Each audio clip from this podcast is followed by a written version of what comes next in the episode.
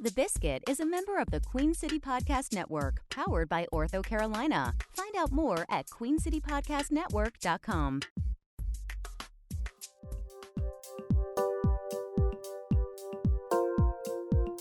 Happy holidays, everyone, and welcome to the December 19th, 2019 batch of the Biscuit Podcast. We've added a little bit of cinnamon and gingerbread into this biscuit just to add that absolute dash of holiday cheer. So we've got six shopping days left until Christmas. Most of you are probably preparing to take a little bit of time off for the holidays. Hopefully, you are. And we humbly hope that you give us a little bit of time today to listen to this podcast uh, before perhaps you wait in line to go see Star Wars The Rise of Skywalker. Um, it's this time of year as we approach the end uh, of another 365 days that Matt Olin and I got to kind of take a beat and think about everything we've done in the last year and all the people we've met. You know, we talk about everything we've done. That's that's one thing. The incredible creatives that we've met along the way and hopefully introduced you to through this podcast or our videos or the biscuit, that's been the real payoff. Uh, you know, when we started our journey four years ago, saying Charlotte is creative, um, we believed it, but in the back of your mind, you're like, how creative? How many stories are there? How long are we going to be able to do this? Uh, how many people are we going to meet? And the incredible thing is that the deeper we go, the more we realize that Charlotte is this completely untapped well of creative energy, of incredible people doing remarkable work, oftentimes not getting the recognition that they deserve. That's very true in the music community. If you ask people inside of Charlotte and out, uh, we definitely do not get props for being a mecca for live music, not in the way that New York or LA or Austin or Nashville do. But I think through the efforts of Andy Goh and Liner Notes and the um, work he's done, the live musicians that Charlotte Star Room has helped us get for the Charlotte chapter of Creative Mornings, uh, for the work WFAE is doing, Music Everywhere, Fair Play. I mean, just incredible groups all over Charlotte. Um, it's just amazing. The minute you think that you've met all the incredible musicians, there's 10 more and 10 more behind them. Uh, but really at the top of the pack uh, are two incredible Charlotteans, Maria Howell and Noel Freidline. They have a powerful creative relationship that has been a kind of a gem in Charlotte for many years and are just musicians and artists that are at the top of their craft. And beyond being a brilliant singer, Maria is an actress of great renown. I mean, you would have seen her in Hunger Games movies, all over TV, um, The Blind Side. Uh, it's just amazing where she pops up, and yet she comes back to Charlotte to gig around town and work with Noel and others. And she and Noel just put out a Christmas album, uh, which is gorgeous music, and we'll uh, include the link so you can get it yourself in the notes for this podcast. But to kind of put a beautiful bow on this year of podcasts, Andy Goh, our incredible producer, was able to sit down with Maria and Noel and just have a chat about their partnership and about their love of music. And that follows this. And I don't want to keep you from that because it's a great conversation. But I do want to say thank you to our sponsors that have made this year of podcasting possible. That's OrthoCarolina, Crescent Communities, and Four Eyes Productions. You know, a lot of passion and effort goes into making these conversations and to creating and crafting the audio explorations of Charlotte that we take you on, but none of that's possible without their help. We also want to thank the guys over at Queen City Podcast Network. Um, we are proud to be a part of that, a collection of incredible podcasts uh, that are making Charlotte a smaller place, but at the same time uncovering how much richness there is here. Um, and finally, I got one thing to ask. Hopefully, we've given you some treats and presents through the year. We hope you'll give us a present back and go to the podcasting platform of your choice and give us a five star review. And that may seem like a small thing and not that important, but it's really helpful in us coming up higher and higher on lists so more people can find us and get involved in the conversation. Um, by the way, if you have ideas about where you want us to go and where you want us to explore in 2020, we are well open to ideas. Please hit us up at hello at Charlotte is Creative. All right, that's a lot of exposition. Uh, as for Matt Olin and me, I'd like to thank you for just an incredible 2019. Can't wait to see what we do together next year. And now, Andy, I think it's time to get going.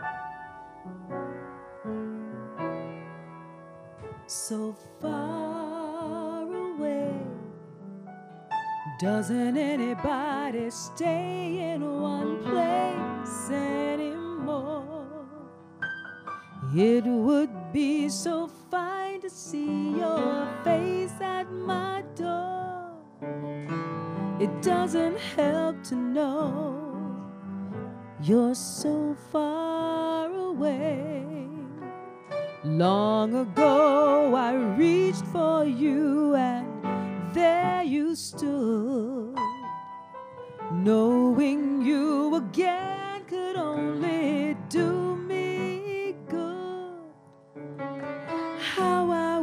wish I could, but you're so far away. One more song about moving along the highway. I can't see much of anything that's new. If I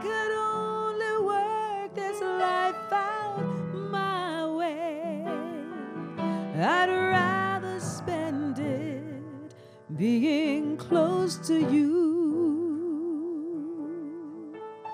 But you're so far away. Doesn't anybody stay in one place anymore? It would be so fine to see your face at my door. It doesn't help to know you're so far away.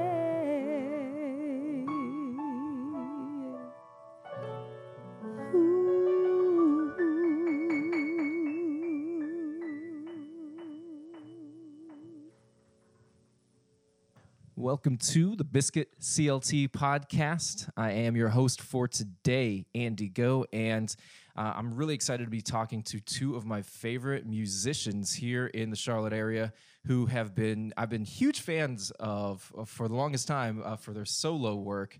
Um, but now in uh, 2020, they're going to be getting together, combining their forces, and creating something much bigger than that. So I want to welcome on to uh, the Biscuit CLT podcast, Miss Maria Howell. Hi, Andy. Hey, Maria, good to see you. It's good to be, see you too. And uh, we've also got Mr. Noel Freidline. What's going on, Noel?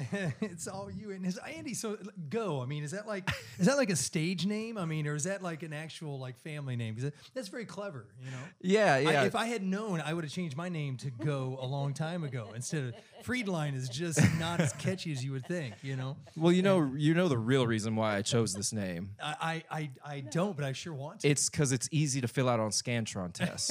You know what? yes. you know but but now I, i've outsmarted myself because i don't fill out scantron tests anymore so it was really only good for the first 20 years or so As uh, long as there was uh, any benefit at all, I think it was a wise choice. Yeah. There we go. Absolutely. All right, guys. Um, definitely want to welcome y'all to the podcast here today. Uh, y'all are uh, incredibly talented and accomplished musicians in your own right, uh, and. Uh, you've also been playing together for several years. Uh, Maria as a, a well-known vocalist, uh, uh, Noel as a keyboardist, very talented keyboardist, and uh, now y'all are combining forces as Noel and Maria. Correct. So we want to talk a little bit about that sort of confluence that's going on here today because a lot of people, a lot of our listeners probably know about y'all individually, but to be together and to be writing music and to be performing and recording music uh, as a as a duo is really something special. Yeah, I think it's really interesting to even want to collaborate with someone in the first place because a lot of us in this industry are always seeking our own you know, individual goals. But Noel and I have been performing together for cl- close Five to ten years. Five- it's time flies when you're having fun. It's been close to ten years now, and uh, I think yeah, close to close to ten years, about nine, between nine and ten. Okay, we're not counting. At any rate, um, when you get the kind of chemistry that that happens with Noel and myself on stage, you just if you're smart, you say, "Hey, let's keep that going."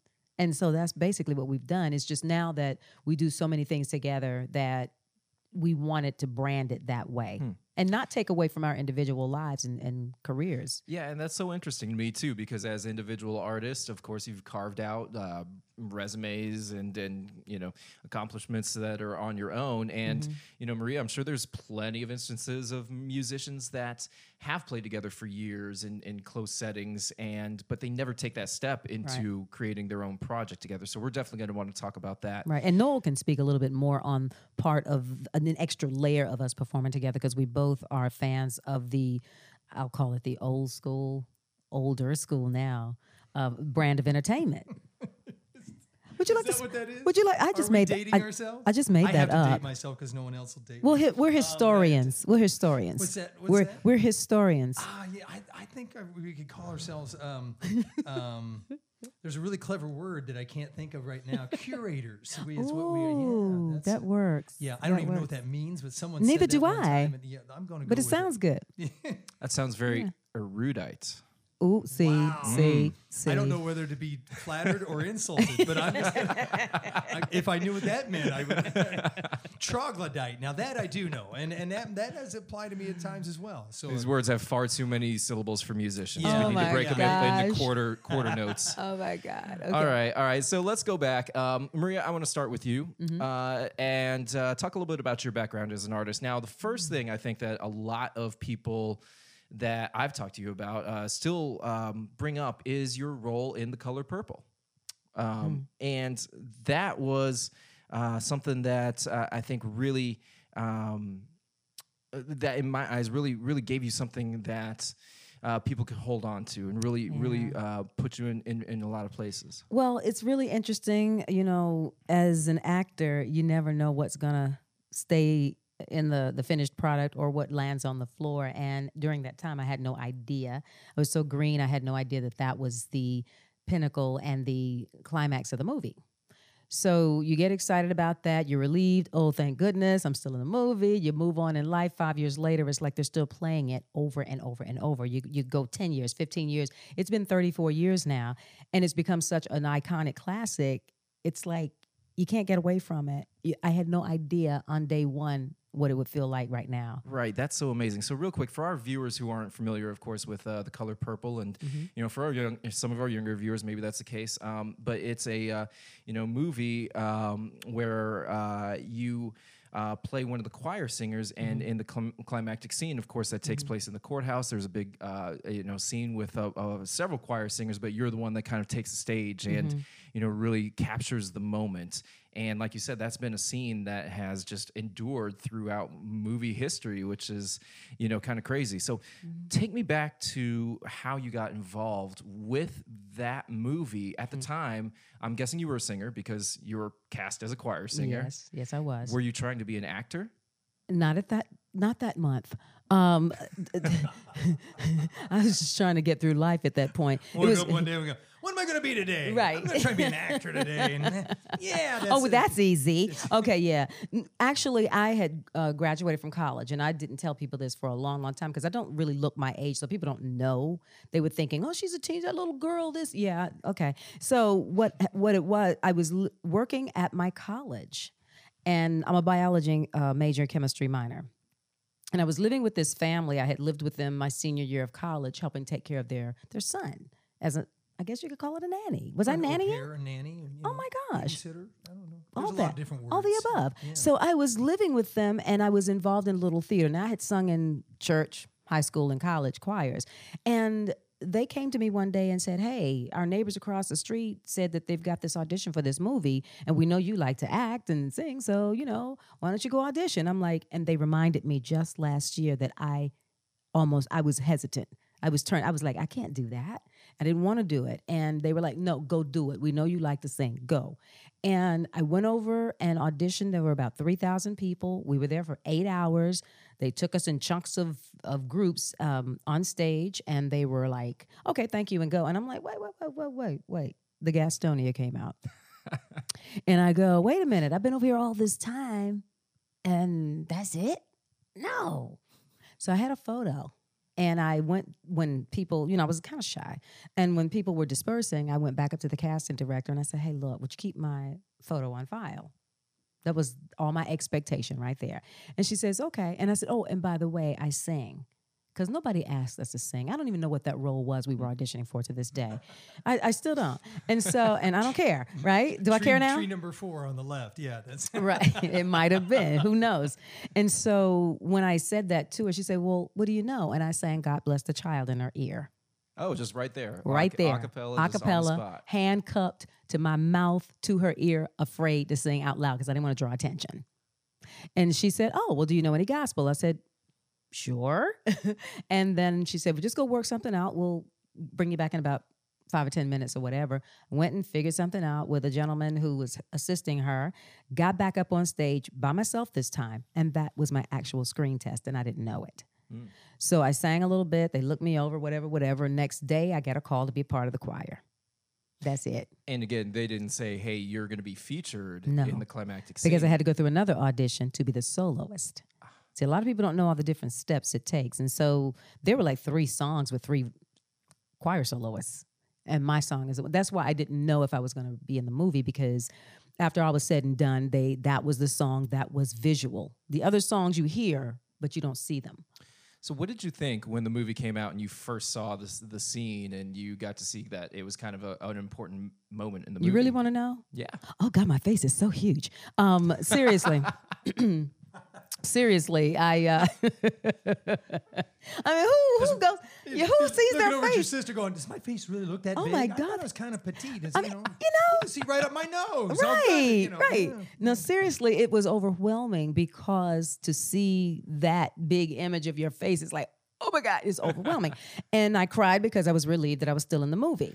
Uh, because at this time they had started advertising um, at Jonathan's Jazz Cellar about um, me coming to the Jazz Cellar to perform.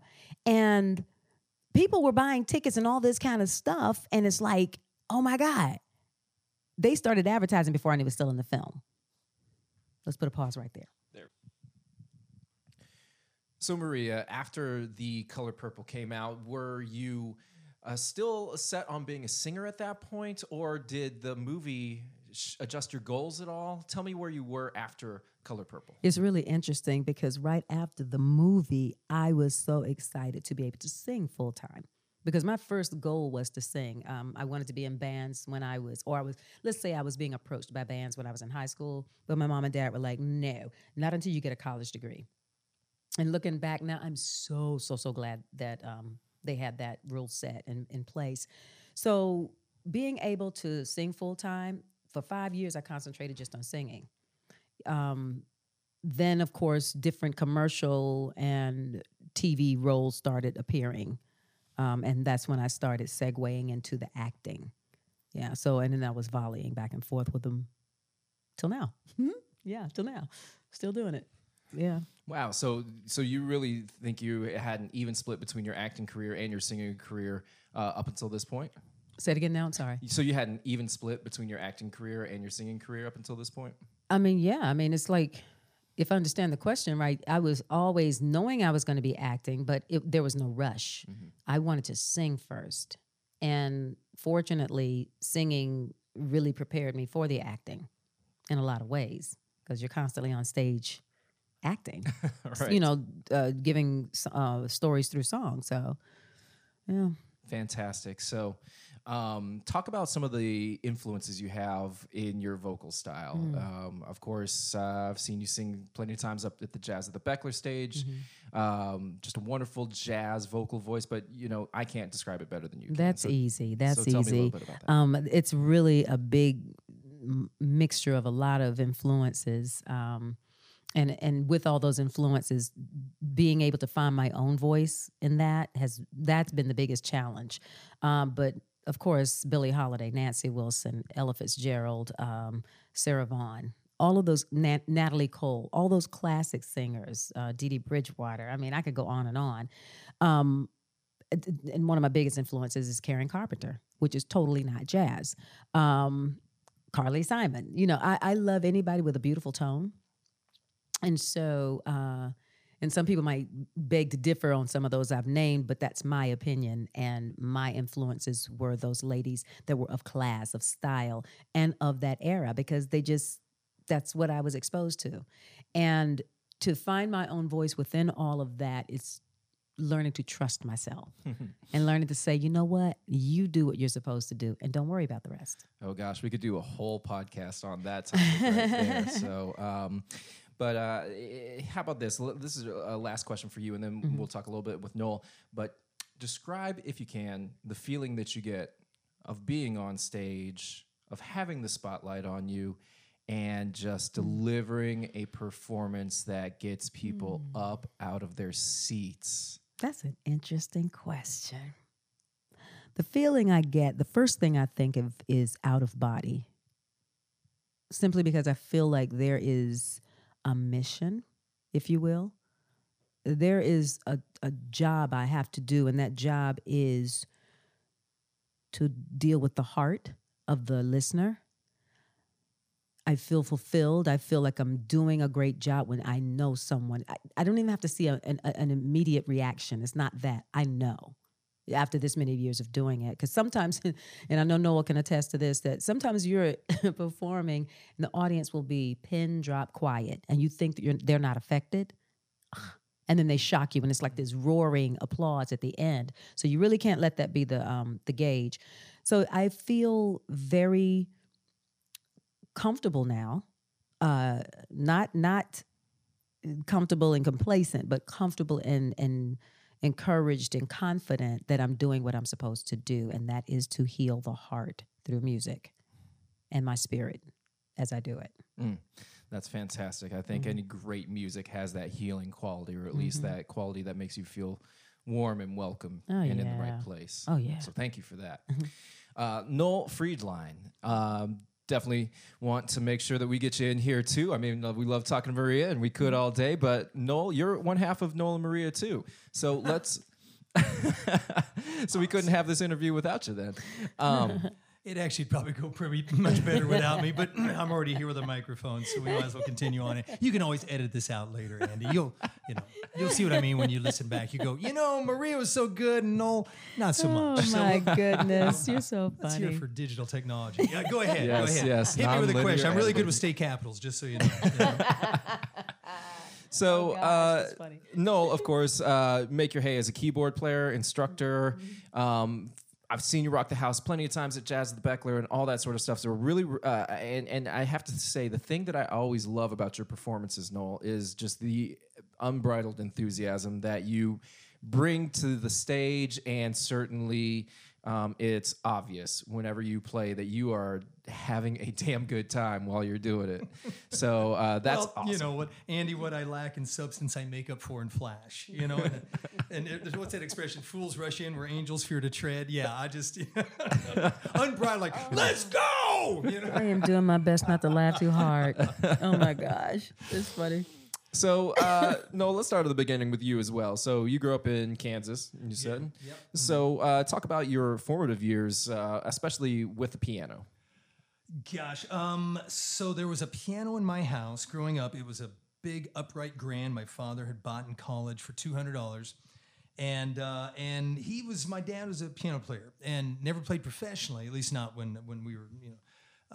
And uh, but he played Western swing like Bob Wills' Texas Playboys sort of stuff, a stride style of piano. And he used to just make the house rock when I was a kid. He, I remember he played Bumble Boogie, which is this old boogie woogie thing with fly the bumblebee over the top of it. And I, I mean, and I would just be amazed. His fingers be moving so fast. And I remember just watching him going, I, I was like, how do you do that? And I was thinking, I remember thinking, gosh, I'd love to be able to do that someday. Think I'd never get a chance to do that. And then uh, this, the, the, there was a guy in my hometown. I grew up in this little town of 2,000 people, farm community. You know, I grew up on a dirt road uh, with wheat fields on all four sides of the house. My mailing address the entire time I was growing up was Route One, Clearwater, Kansas. There's only Route One and Route 2 and uh, and I could literally drive a tractor long before I could drive a car. And uh, the one guy in my hometown who knew who Dave Brubeck was gave me uh, Dave Brubeck's Time Out album when I was in eighth grade. And I remember looking at it, and you know how when you're in eighth grade or in, you know high school, especially with albums, you know, you look at them and and if you don't know the music, you go, well, does it look cool? You know, and and I and, and so I'm looking at this thing. I turn it over, and there's this picture. There's these three three white guys and this one black guy. They're all wearing dark suits, skinny black ties, horn rimmed glasses, and I'm like, great. This guy just gave me an album of accountants, you know, or like science teachers or something. And I didn't put it on for like a year or two. And I finally I pulled it out. I had one of those little stereos that that uh, had a thing had lights on it, and you turn the switch and it flashed to the beat. so I put it on, and uh, and I you know and I, I heard you know heard some stuff, and I was like, and it sounded you know it was interesting, and and then the last track on side one was dunk dunk dunk dunk dunk boom boom ba doo ba doo ba da yeah doom dun dun. and I was like, You talk about ta- take, Take five. yeah, which I had heard and everyone had heard because Take Five was one of the only jazz tunes to make it on the uh, on the hit parade on the top on top forty top forty radio um, in uh, 1959. It came out in December 1959, and that sparked some interest. I asked my dad. A, a year later, if he'd take me to the Wichita Jazz Festival, which sounds like an oxymoron, and uh, he did. I heard a guy named Dr. Billy Taylor that was uh, was playing. Dr. Billy Taylor's more of a musician's musician, an amazing educator, and he's playing with his trio. And I remember watching him, and I I just I could not believe what I was hearing. It was just so amazing, and to see it live. You got to keep in mind too. I was a sophomore in high school, I think, or freshman. I had never seen a live band before. I had, you know, now I'd played in a concert band, but as far as a professional band, I'd never seen, I never, they, you know, um, I was fascinated by live musicians playing. I couldn't believe they were, you know, they were doing it. Um, and again, watching it, thinking, that's what I want to do, never thinking I'd actually get a chance to do it, you know. Um, freshman year of college, found myself sitting in a jazz club with a bunch of older musicians playing, and I and distinctly remember the uh, distinctly remember the feeling. I'm sitting there going, I can't believe I'm getting to do this. I can't, you know, and it was just such a thrill. I mean, it was just amazing.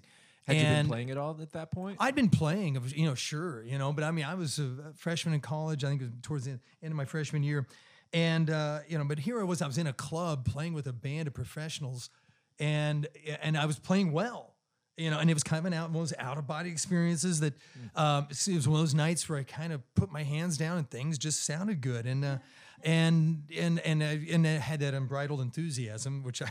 I've never been able to quell. Um, but uh, and again, I was sitting there thinking, I remember very distinctly though, going, "Wow, I can't believe I'm actually getting to do this." Not really thinking that it might ever happen again. You know, flash forward now, I'm you know in my early 50s playing, and the other night I'm playing a gig with Maria, and I played numerous gigs with Maria, and I'm still sitting there going.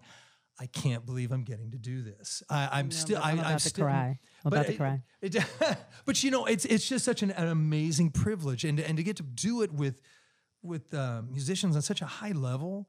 You know, I, I, sit around and I, and I hear Maria sing, and I, I watch Al Sergel on drums, and I or Zach Page or Billy Thornton on bass, and and uh, and, and just amazing. You know, there's so many great musicians that I've had the opportunity to sit and to play with, and I still to this day am amazed that I, I I'll be sitting there and I'm just thinking this is so much fun, such a joy.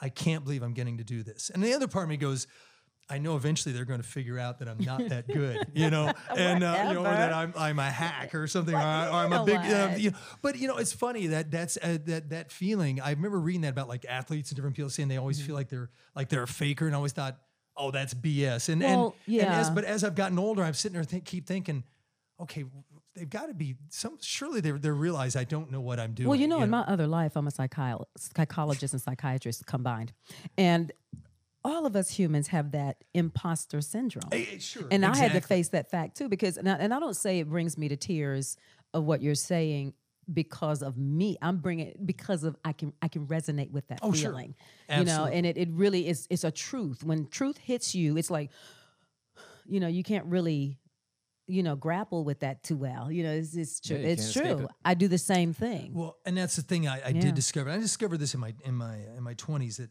you know everything everything that I feel, Mm-hmm. every every insecurity, every concern, every annoyance, every fear, Mm-hmm. I was shocked to find out that just basically the vast majority of us all share those same things. I thought it was Oh, yeah. terminally unique. Yeah. I th- I was shocked the first time I found out someone said that. Oh, I can't stand it when the phone rings. I thought. I thought that was just me. You mean you don't like it when the phone, you know, and all those different Yeah. things, you know. So, so, but it, I, you know, the, the world of music. I had a there was a drummer I worked with uh, for a number of years, and he was a, he was a great musician. Um, but he was he was he was a he was a moody, really moody guy, and so he as a, and I was much younger than when he was working in my band. I had a trio, and he would pull me. He'd pull me out outside on the break and chew me out, you know. And, and a lot of times I didn't like his delivery, but I had to learn how to go. Okay, forget how forget how the message was delivered. Is there any validity to what he was saying? But one of the things he was, but he always hammered home, and and this is I uh, I always try to repeat this and make sure that my students hear it. It is a privilege to participate in the world of music. Yes, it And he said that to me, and I remember smiling. I said, "Yeah." And he goes, "No." He goes, "Listen to me. It is a privilege to participate in the world of music." And I was like, "Yeah, sure." sure." He goes, "No. Listen to me. It is a you know." And and as I and and and it is. I mean, and I I hear it, uh, Maria, and I know that this happens with you and every musician I know. We we've we'll finish playing. And people come up all the time going, Oh, I would just, I'd love to do what you're doing. And I'm sitting, always sitting there thinking, I love what I'm doing, and I don't know how I got to be so blessed to be able to do it. You know, um, but it, yeah, it is an absolute privilege to participate in the world of music. There, it, but you know what? It's a double-edged sword because there's nothing better than a good gig. There is just nothing better. I had a, I had a mm-hmm. great when I was mm-hmm. 19 years old. I had, I had, another one of those gigs that it was just one of those. I don't want to say out of body. You hear musicians talk about the out of body experience, but it was one of those where I just I put my hands down and. I mean, I felt like I could close my eyes and it just and it was all sounding good. I was in a mm-hmm. zone. You know, the same thing athletes, you know, had hit that zone. I and I've been chasing that night ever since, you know. And uh and but it was it it um I don't even know where I was going with this, but well, I do because it's it, it has us. We don't have it. It has us by this by the collar, uh, if you will, because it's like we can't get enough of it because we know what that is. And Oh, I yeah. and I don't want to use it in this term, but I have to. It's like our drug. it is like a exactly. You know what I mean? It is yeah. like our drug. We get so addicted to that that adrenaline rush that we get. But we have to keep in mind and stay balanced with our purpose and our calling for why we're doing it. That's why we come with the privileged. Well, um, and that's and that's what that was what I was getting to. There's Mm-hmm. nothing better than a good gig, and as a result, because it is so amazing, there's probably nothing more painful than a bad gig. Hmm. You know, a, a situation that that um, you know, and and that could be it, when I say bad, it could be bad for a number of different reasons. It could Yeah. be you know just the space you're in that night, or it could be you're injured, or you could be you're working with people that. Or maybe uh, they are not as strong musicians, or they're Just don't communicate. or right? there's drama or something's Or you're going on you know or you're tired or you're in a situation where the audience is the it, it- you're the you're the right band for the wrong audience you know and uh, and Mm. Don't you know, take me. but, That's a whole other show. but it, it is it, it, it you can get spoiled now the, the the the wonderful thing is that I think if you do it long enough and you continue to continue to take self inventory and work at your craft I have very few bad gigs anymore. A matter of fact, maybe a, couple a year. Whereas when I was younger, I'd have a couple of good gigs a year, you know, and everything was, you know, but ignorance was bliss. You didn't know it wasn't, you know. And when I say bad, I mean it just one that's, you know, a good friend of ours. Uh, mm-hmm. he has actually has he said, listen, here's the deal, man. He goes, I have a thing now. He goes, there's three to three potential qualities on a gig. If two of these three are there, it's mm-hmm. a good gig. And I mm-hmm. said, well, all right. His name's Billy Thornton. He's an amazing bassist out of uh, yeah. out of uh, out of Atlanta. He's the bassist on our last two uh, last two recordings, uh, Old Devil Moon and our new Christmas album, uh, Merry Christmas, My Dear. And Billy goes, here. So here's the deal. He goes, here's my three things. He goes, is it is it uh, is it musically satisfying? And I said, okay. And he goes, is it does it pay well? And he said, and the third one is, is it a good hang? And almost across the board, all musicians I tend That's to true. be around with now, who tend to be older, more or, or have more experience, um, the most important thing is the hang. The It's that it, that It is the chemistry and that thing, you know. And matter of fact, the thing that the thing that's least important is does it pay well? Absolutely. and even because we do I- it for free. Yeah, and, and so you know, so so, this, you know, so now if, if musically satisfying and a good hang, It's a mm-hmm. good gig. It's like, did, how much did it pay? Didn't pay anything, but it was great, you know. Mm-hmm. Or I've been in those situations, you know, was it musically satisfying? Like, no, but the bread was great, and the guys I was working with were wonderful, you know. Mm-hmm. And and then you had those ones where it is, it's like, well, it was musically satisfying and it paid great. And uh, the cats, we didn't really, you know, there wasn't much of a camaraderie. And that's the ones where it's like, oh, it was good, but it'd been nice if we'd had some connection, Because you know. that and goes deeper. You know, it goes deeper than all that other superficial stuff. I mean, money, to be honest with you, is the superficial. Mm-hmm. Yeah, we want to get paid well. Yes, we got bills, but if Well- you've got that other stuff, I mean, you well, okay, like like I was, I was gonna make a joke. You go ahead. yeah. Let me go ahead and let me let me continue talking, Andy. Let's let's.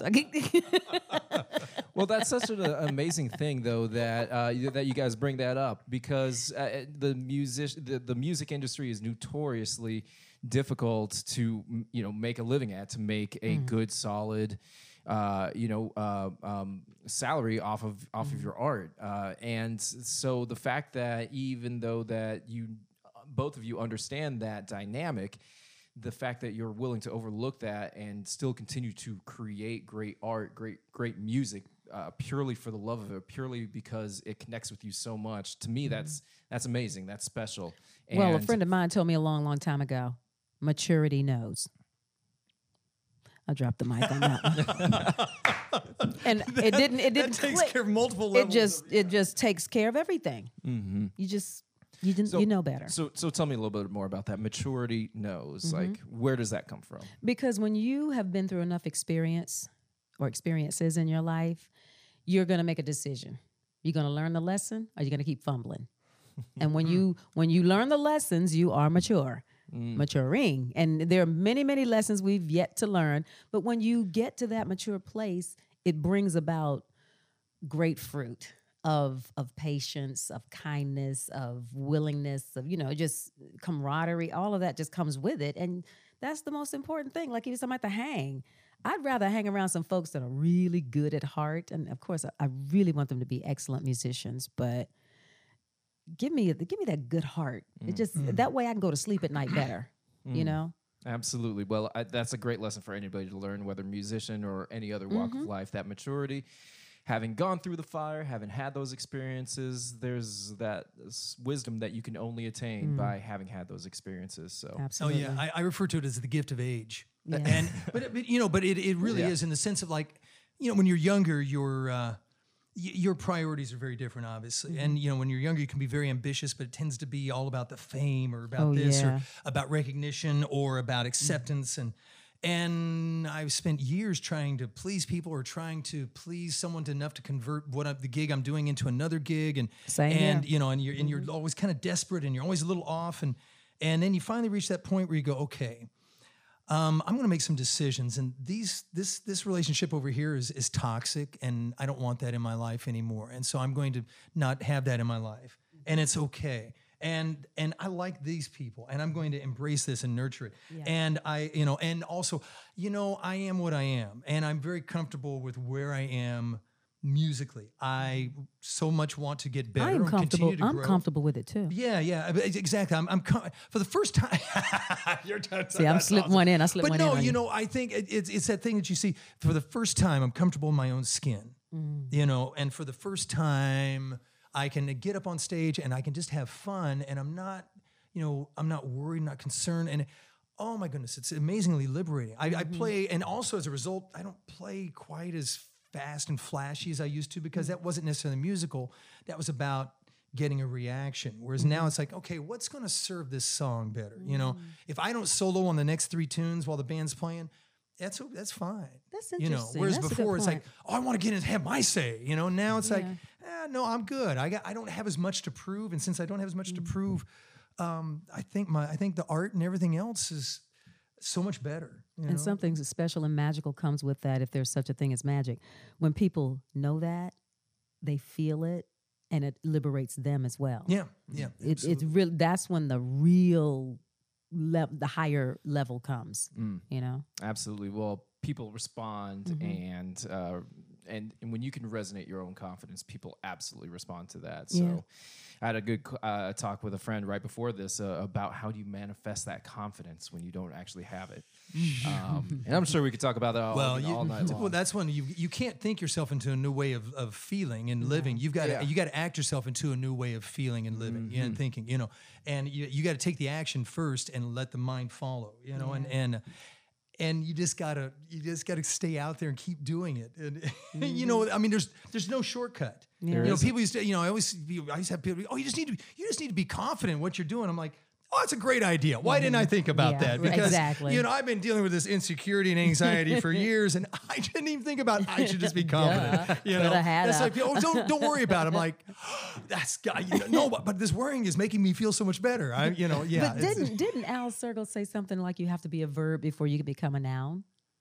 Did he say that? yeah, I didn't know what that meant, but I kind of smiled because I didn't want to come off as shallow. Like just if like I, uh, we're all doing if right I want to be, a, it's like if I want to be a, an excellent singer, a vocalist, do it, and you become that. Yep. yes. So, yes, yeah, absolutely. yeah. I agree. Well, um, I'm loving this interview because I'm pretty sure the only question I've asked in the last 20 minutes is how did you learn piano? and I got this 20 minute uh, existential. Actually, you were about to ask that question, but I jumped in before you got there and just started. exactly. Yeah. So, um, but I love just uh, obviously the years of experience uh, are, are showing themselves between uh, the two of you here and all those different um, gigs and hours up on stage. Uh, i- clearly, y'all have plenty of stories and wisdom to pull from that. But I want to go back um, to about 10 years ago when y'all s- first started playing together at a venue that is near and dear to my heart, of course, the Bechtler Museum of Modern Arts. Oh yes. and their Jazz at the Bechtler series, which started in uh, 2010 or so, right after the museum opened up.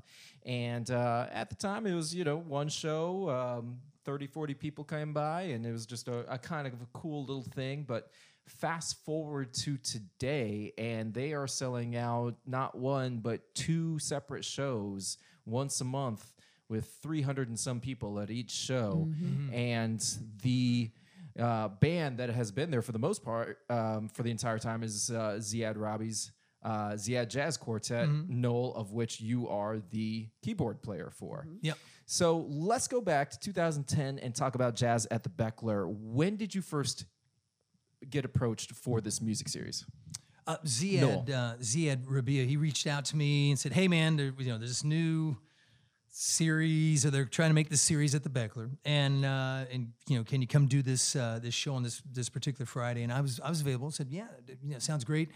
I don't even remember what we played, um, and uh, there was and there was a small audience, you know, and then and many times people, oh, they're opening a new jazz club. Okay. And, or, you know, and when I was younger, I'd get all excited, like, oh, that's going to be great. And we're to, you know, and as I got older, it's like, okay, well, we'll see how long this, and I thought, okay, they'll they're, they're going to try and do a jazz series. It'll last maybe six months and then it'll, it's, and it'll go away. And each time, you know, that we came back, it was bigger and bigger. And I, I missed a few of the shows in the, a couple of the shows in the first six months, but basically within a year, they were at capacity you know, and uh, and and you know, and Ziad was uh, was really he did a, just a really astounding job of curating that series and thematically and the music and and he was learning as he went too because he had never done that as, as himself, but he just did a really great job with it and and so after about a year, um, he and I'd been hearing about Maria Howell. I saw her in the movie The Color Purple when my my end of my freshman year at Wichita State went to went to go see the movies. If you told me, I've told this story before. If you told me when you know my my 18, 19 year old self at you know that movie, like oh by the way, several years down the road, you're going to be you know you're going to be uh, performing with that that singer there. I'd be like. Yeah, in what universe is that going to happen?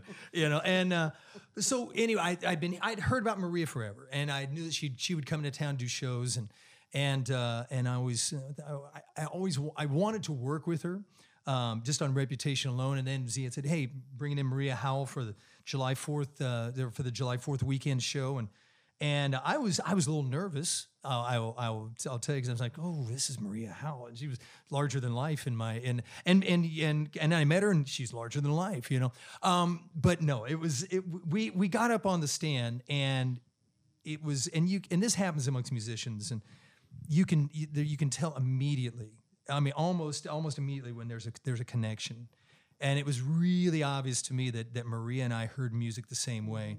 It was really obvious to me that Maria was a performer and an entertainer as much as a vocalist. It was also really obvious that okay, she's got she's in the you know I we did something you know maybe ran through something really quick. And then we, I don't even think we even really had a rehearsal. I think we just did the No gig, telling. and uh, and it was but it was but there was there was just some again very obvious very quickly that there was something there was a connection musical connection between maria and i now that now that it was not only obvious to me I, actually i think i just told this recently but i had several people come up to me and uh, they said are you guys dating you know are you guys you guys are a couple aren't you and i went oh no and and, and you know and then my wife goes what what was up with that what what's what's going on with you and and, the, and that singer you know and i went and I'm like, no, no, no, baby. This, this is just a musical so thing. oblivious. And uh, but so like- but the point. Oblivious. But I mean, the, the- I know it's but the, the, you're so. I didn't feel any of that, Noel. I, I felt yeah. I, was, I thought you were just mediocre at best. The only reason I kept around, uh, but no, I, uh, but no, there was an obvious connection and a musical connection Yeah. and it was quite a and and so and then I think we would perform about once a year for the next you know few years at basically at the Bechtler. And that was really the only time I performed with you. Right. At the yeah. Bechtler and then about five years. years. ago, there was an opportunity to go down to uh, go down to the uh, to Hilton Head to the Jazz Corner. Actually, more than that. You know, five or six, seven, maybe twenty years ago. It could have been. You know, it could have been shortly after the Color Purple came out. I, I'm losing track of time. But anyway, Marie and I started doing some some additional things, and then you know, and and as that went on, uh, about three years ago, we went in. We had a series of gigs going, and we thought, well, let's just get into the studio. We went in really didn't we didn't rehearse. We didn't just pick tunes the night before. We went in and recorded a, an album that was or what ended up being an album which is called old devil moon. And it was a great band. It's uh, al sergel on drums a, a saxophonist out of uh, out of florida named juan roland who's been playing with me since 2003 and uh, bassist billy thornton. And uh, and we knew from the first beat of that song mm-hmm. that or that recording this that we were in a, a great zone and i think every every track on there is a first or second take only and you know we did it all basically in one day and it, it just it all Because kind of didn't we go in thinking, oh, we'll get something to as a promotional? yeah yeah we thought well, we'll get a few tracks let's And just it felt- document a little bit of what we got here And we weren't thinking so about good. making a It was- cd right, Yeah. exactly. And I was like, oh my gosh, this is a CD. Yeah, it's great. Real quick, I uh, just want to make sure are you guys good on time and everything else. oh great Yeah. Okay, cool. We shouldn't have too much more, uh, but just want to make sure that y'all are both good. oh that's what you think andy hope, you, oh, I know, I hope, know. you're, If I, hope I, you're available to i love the sound of my I can own tell if. I let the reins off, then we'll be here all day. Oh, what are we having for dinner? Okay, yeah, yeah. Did you bring your PJs? Yeah, okay. Well, we already got the coffee and cookies, so. Um, Maria, so what were your thoughts? Tell me your side of the story there. When you got hooked up with Noel to first start playing, what were you thinking about uh, your new keyboard player? Well, that's funny. Your new keyboard player, you put ownership on that right away. Well, I, you know, there's an, that's an interesting question because I was so used to at that point doing a lot of duo gigs, me and a piano player. I was I was coming up off of nine straight years of just me and a piano player uh, at a jazz club in Atlanta. So that was an easy it's it was a natural segue mentally emotionally musically all that to to pay attention to the piano player first because i know that was my my strength. And i'm used to entertaining with just me on stage and a piano player. So um that that was like the first my radar went up. I'm like gosh. But i but again like he was talking about my reputation his reputation preceded him i remember someone telling me Maria, when you come to this area, if you want the jazz, if you want jazz, Noel Freidline's your guy. So I already heard his name, and so that was a no-brainer for me. Even if I hadn't heard him play that day at the Bechtler, I already knew he was. I was going to seek him at some point to say, "Hey, look, let's talk and consider doing something together, whatever." But that after the Bechtler, I was like, "Yeah, So did you feel that same sort of just un, you know, was natural. intangible connection, that same sort of thing I'm gonna let of? yes, and I'm gonna let you in on a little secret. Um, Noel is kind of aware of this, but with other musicians around, someone had to bring it up and say, "Look, this is not the Noel and Maria show. This is not your sh- no. There are other people on stage because it was just a natural because we're normally." Doing that thing that we do. vibe so well. Yeah. So that was it. So you guys vibe. It was so just well, in place. So that it wasn't just clear to the two of you, but Oh, also honey. the other people on stage. Yeah, As well. I had to reel myself back Wow. a little Did bit. someone tell you that? Oh my gosh, that's it wasn't hot. from the audience. Was that? It wasn't from the audience. No, audience. They loved it. but. But in the- somebody said, uh, dial it back a bit. This is Oh, not the Noel that's and Maria show. Yeah. That's- not, not, it wasn't nasty. It was nothing like that. But it was that thing of saying, hey, guys, there are other people on stage with you. Because it was just a natural thing that we do. right. You know, And- both and- of us and- are showmen. And that speaks to how deep the connection is. Is that it's going on, you don't even realize it. Exactly. So, Exactly. Noel, tell me, tell me one thing you love about performing with Maria. Um, one thing I can tell you many things. The the first thing that comes to mind is that um, many times uh, vocalists vocalists always have a strike against them with with instrumentalists. Instrumentalists tend to um, it, it, a vocalist has to prove themselves with the instrumentalists. Instrumentalists tend to, you know, they, in the world of jazz, they tend to read music. They they tend to have a background. They've done a lot of studying, and the vocalists don't always ha- come from that same background. And so, eh, and also, vocalists don't always tend to uh, have worked on their craft the same way a lot of times instrumental instrumentalists have. Maria, it was really obvious very quickly that she was listening the same way that we instrumentalists were listening. And that and, and I realized also very quickly, oh, we can go we can go anywhere with this and do anything with it. And she's going to be hanging and contributing as not because usually a lot of times what it would end up being uh, with with with the vocalist is it, it's you got four musicians backing up a singer with Maria, it's not it's not a band backing up a singer. Maria is a if there's five people on stage, she's the fifth she's the fifth person in that band, creating the same way as the rest of us and contributing. And it's not like okay, here's the star and here's the, the accompaniment. Um, it's it's literally you know she's one of five who are who are creating this thing. And the, the you know the, the the group of us, our core group, I that's one of the things I've always felt. It is it's a true band. It's a true ensemble um, in the in the French sense of the word. You know, being together, um, and the creativity is happening. It, it's a the, the, there's big personalities, and yet it's amazing how selfless selfless everyone is.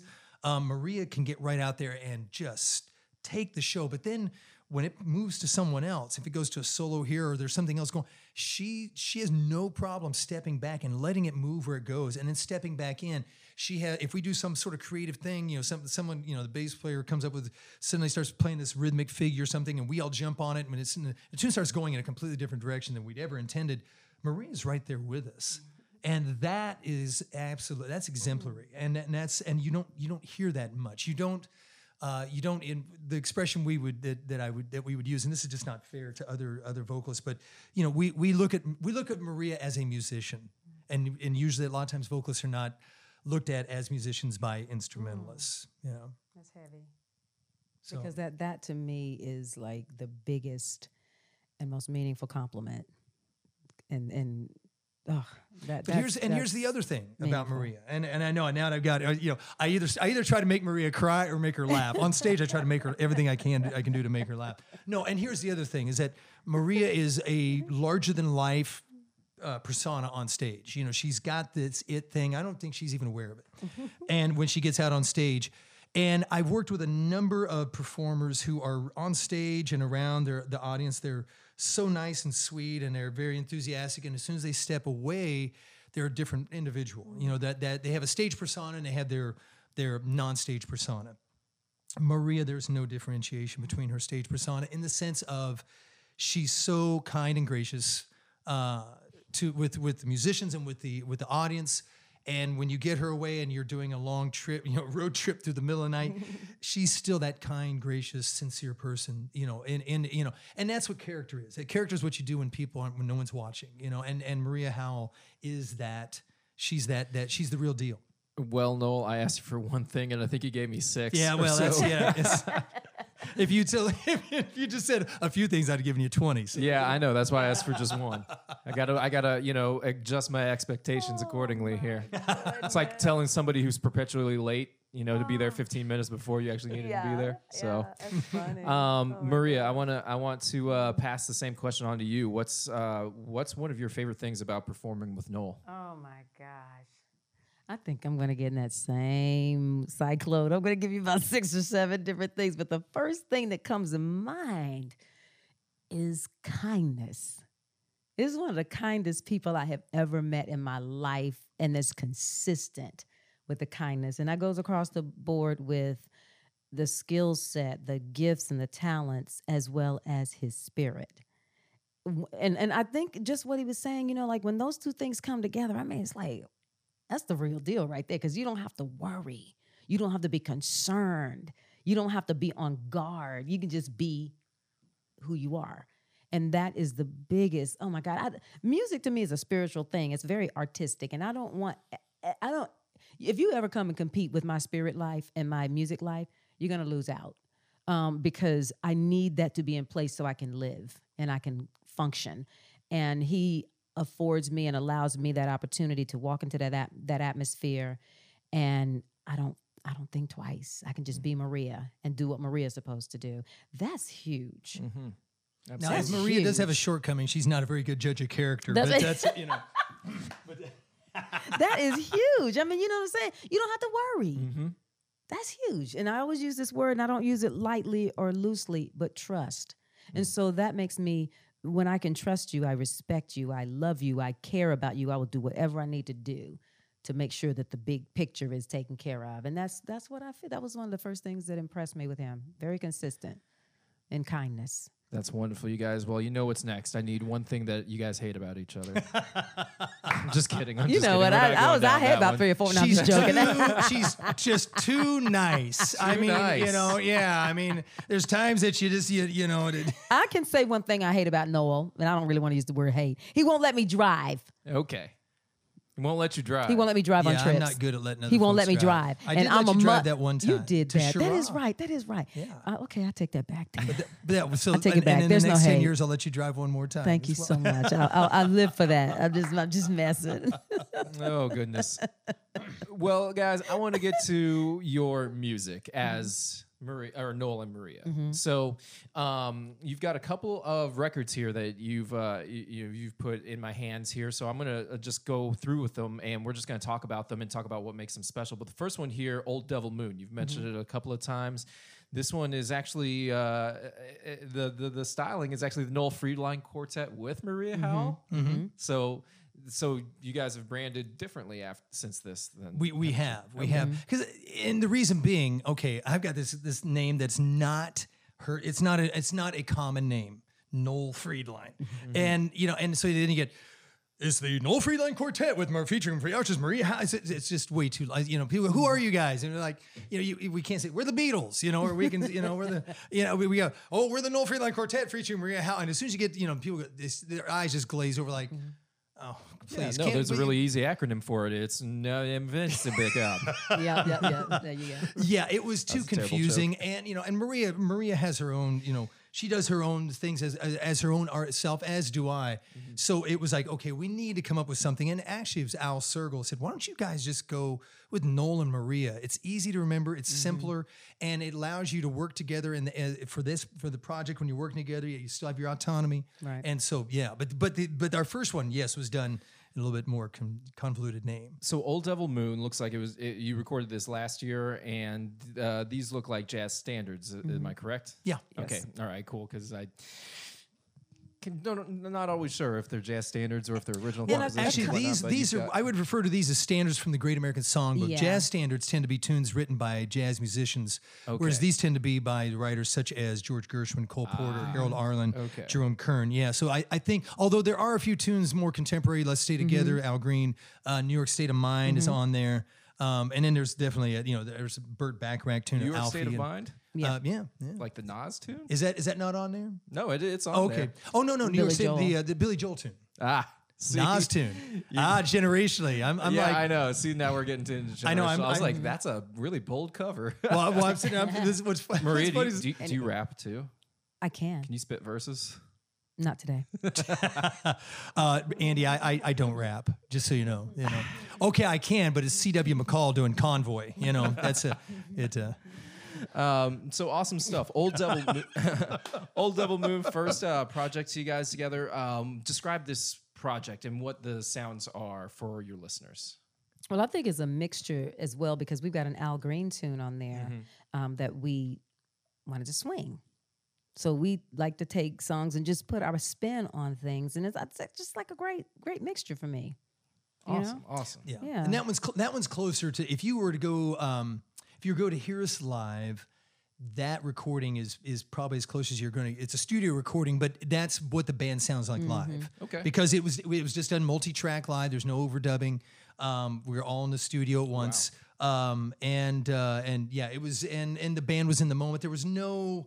There, the arrangements weren't. Uh, there's no complex arrangements or anything. It was happening very much in the moment, and uh, and so that yeah that, that I think is a great repres- representation of what the band, at least what the band sounded like a few years ago. Live. Yeah, and how fun the fun we have on stage. Yeah. You can you can pick that up. Okay. That And recording. is this streaming online too? Can I? look- It streaming online. It Yeah, is. Okay, cool. Definitely.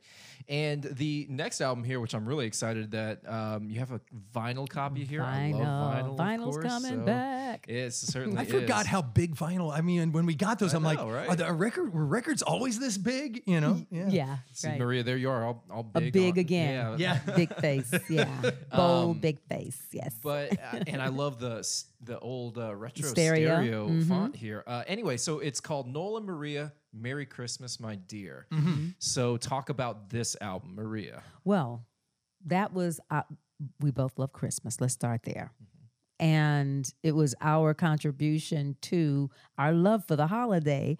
And I, it was hard to pick the tunes out, in my my opinion, for me, because And I these are traditional Christmas songs. Yeah, most I, I could have picked I could have picked out a hundred songs to put on that that um album. But what was what's really cool about this whole new branding and doing it that, that way, a lot of people might not know this, but I always uh, liken it to Cannonball Adderley and Nancy Wilson, simply because on that album, I always call it the yellow dress album because she has a yellow dress on.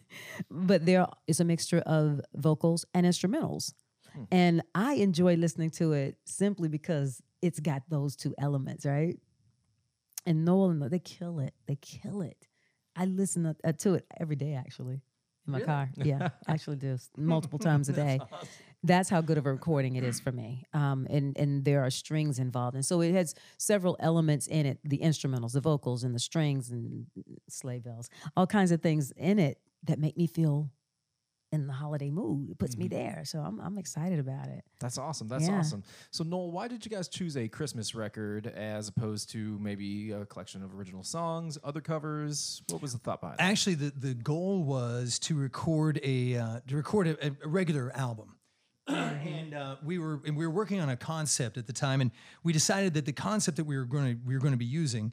Um, we discovered someone else had kind of used a similar had, had just put out an album. A Grammy Award uh, artist had put out an album with a similar concept, and so we thought, okay, we need to kind of rethink what we're doing, and we also, um, okay, for example, Andy, I'm going to ask you a question, and uh, when I say the word jazz, what comes to mind when I say the word jazz?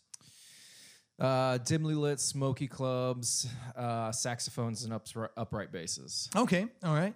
Well, you know, Generally. and yeah, no, no, no, that's great. I so I teach uh, I teach music business out at UNC Charlotte, right? And and I I will go through and I ask you know my students I, I talk about the importance of describing your music because if I said, well, I play jazz, okay, well now I'm describing a genre of music that it, it ranges from about 1890 to 2020, 130 years worth of music. And so jazz can be anything from, you know, early jazz with, with Scott Joplin with in the roots of, of ragtime through Louis Armstrong through the swing era and Benny Goodman and Count, Count Basie and Duke Ellington to the 1950s and early late 40s with bebop to cool jazz to hard bop to West Coast to, to post bop and third stream and, you know, and avant-garde and free jazz and then you had soul jazz. And then the the, the, the genres just start spreading out. And people you know I, I have the conversation they go what do you play? You play jazz? I go yeah. And they go I love jazz. I listen to Sade all the time now for some people Sade gets play on smooth jazz station that's considered you know jazz for purist jazz musicians and listeners they go you got to be kidding me Sade's not jazz you know or I've had people go oh yeah I love jazz I listen to Phil Collins all the time you know and I'm like wow, okay, but so the, the point of all that is I'll pull my class. I'll say, you know, when I say jazz, what do you think of? And there might be 25 students, and the 25 of them will describe something that are all valid, but none of them describe what we do. Mm-hmm. and it's such and it's such a big nebulous word. It's it it can be mis, misunderstood. We hear it all the time. People go, "Oh, I love. I don't usually like jazz, but I like what you guys do." You know, which this is great. So we thought, you know what? we do have elements of jazz in what we do, but we're still, but we have elements of a lot of things, you know, and that's kind of the nature. I mean, there's so much crossover, and mm-hmm. which I think is one of the most wonderful things, especially with American music, is always grabbed from multiple sources. And so we thought, huh, well, let's look around at some of the people we like and what we want to do and where we want to be. You know, everyone from Frank Sinatra to Michael Bublé to Diana Krall. The genre that they actually sit in is not jazz. They're they're under adult contemporary. Right. So we thought, okay, let's go with adult contemporary because I mean we have elements of jazz in what we do, but that's not necessarily all that we do exclusively. Um, and we are entertainers and performers and and so our goal with that album was to put out an album that that is adult contemporary. So like for example, there's not a single track on there. There's a couple tracks that maybe go just past three minutes. There's nine tracks on there, and it's 28 minutes worth of music. Um, and that was very purposeful because it, these are these are recording tracks. They're not representation of live performance. So that's why three of the tracks have strings. Uh, several of the tracks have have guitar or they have Hammond B3 have joined us in various places. And we brought in you know other out depending on what the uh, depending on what the tra- what the song was. And then also the arrangements. You know, we didn't just swing all a bunch of Christmas tunes. You know, we uh, some of them have you know they're sort of Bruce Hornsby esque, and one of them you know Silent Nights is heavy gospel thing, and and some of them might actually kind of you know cusp on smooth jazz, and others are really just like like sound like Julie London and you know out and from the 1950s, and and uh, and so it, and that's the great thing about Christmas music. You, the, the songs, the more familiar the song is, the farther you can take it away from its original, and uh, and so and that's something we've always loved doing. So I think this album, like for example, we do this Christmas, uh, the, the great Donny Hathaway tune, and it's been recorded numerous times, and we did swing it and we slowed it down. And it got it was hip. I mean, I I listened to it, I go, yeah, that that really works. And then we've got an arrangement of uh, "Hark the Herald Angels Sing," which is like Bruce Hornsby s sort of thing. And we have an arrangement of uh, "Do You Hear What I Hear?" It has smacks of Pat Metheny, you know, and and it's got you know, and and, it, and there's it, and all those different things. I just that stuff fascinates me. That's the stuff that captures my ear. Um, and so this this recording is one of those where I go, okay, this. So our goal now that we and the other thing that's part of the reason for doing a Christmas. I, this is my second Christmas album. I did one in 1999 with my with my band 20 years ago. Actually, we did it as a cassette at the time, and uh, and then, re- then released it as a CD. Cassettes are coming back too. Oh, good! Really? I, I didn't know that. Uh, hopefully, that's a fad. And, and if you tell me eight tracks are coming back, now that I can, I could, I can, I could, I could buy into. Um, no, I. but the. Uh, so it used to be okay. So we had this Christmas album, and we would we'd be playing around. And what I discovered was I had an album that only sold one month out of the year, whereas all the rest of our albums, our CDs, sold all the time. Flash forward 20 years, CD sales are completely in the tank. Albums now, L- vinyl outsells uh, CDs now. Singles outsell albums. Um, and so we'd have CDs that after the six months of being released, they they fall off in sales. But this Christmas album comes back around year after year. And now with streaming services, and most people get so much of their music through playlists. Our goal wasn't so much to try and get people to buy this album or download the album. It's really to get it on a playlist, mm. you know, and to get those sort of strings from that. Ah. And you it's a great segue for uh, for to open up people's minds to the fact that we are adult contemporary mm-hmm. in a great way. Um, we like like Noel was saying, there are so many different elements, and from the people that we've been influenced by, there there's not like just one particular genre. I mean, Nancy Wilson's my favorite. Mm-hmm. First, she's my first favorite. She never called herself a jazz singer. yeah. Hmm. She's a song stylist. Hmm. And I appreciate the fact that she fought to not have people, you know, put her in one genre. Well, and one of your other big influences that I hear in your vocals, which I love, is and you mentioned Karen Carpenter. Karen Carpenter. Now, oh, you know, if you say Karen Carpenter, people think pop, but Mm-hmm. if you go back and listen to her library of music with her brother Richard and the, the arranging and the, and the producing they did, it's pretty broad. Mm-hmm. Yeah. You know, it's not strictly pop music. No. You know, and the writers they had that were working with them. So that was kind of the sorry that's a big crazy long answer for that for the uh, for what you asked me there Andy but the, uh, the but that was the goal was and and what we ended up getting on that album um we were really really happy and that's actually probably the, the next that we're we're starting to work on the next album in January and uh and the goal is to actually put out an album that's got this conceptually the same thing as far as musical approach and uh you know as far as the repertoire, we're still we're still narrowing that down. That's uh, we'll ha- we'll let you know what that's going to be once we get that one worked out. Well, guys, I want to wrap this one up just by uh, asking you all to talk about where our listeners can find Noel and Maria. Uh, not only, of course, the recorded music, but live gigs too. I know that y'all opened up Middle C Jazz Club as well. So, uh, Maria, where can our listeners find and see you guys perform? They can easily go to noelandmaria.com or noelfreidline.com or mariahowell.com, but mostly noelandmaria.com. And I think in the area, this region, I think the next few things we're doing, um, the, oh gosh, New Year's Yeah. Eve. Which Hilton has been sold out since October. Yeah, we, Yeah. we we don't have anything else open right now, but they can keep their eyes and ears open. Oh, we'll be Actually, back January. Yes, the, the January January, 23, 20 24, 25. Right, three straight nights at Middle C. Yeah, doing the jazz celebration the music of Stevie Wonder. Mm-hmm. Yeah. And, Oh, uh, fantastic. And it's Maria and myself and an amazing group of musicians, a singer Mm-hmm. out of Atlanta named Adam McKnight, a uh, lo- uh, Charlotte guitarist named Eric Bryce, who Mm-hmm. was with Chaka Khan for a number of years, amazing, and Juan Roland on sax and Al Sergel on drums, Zach Page out of uh, Asheville on bass. Just a great, great band. Yeah, be amazing. Fantastic stuff. Well, uh, Noel Freidline, Maria Howell, thank you so much for spending some time with us here today and chatting about your music and letting us have a little peek inside the musician's mind and what it means to be just a, a phenomenal partner uh, in what you do and what you guys are passionate about. so Thank thank you, you. for the Uh, time. Uh, Thank thank you. Thank Appreciate you.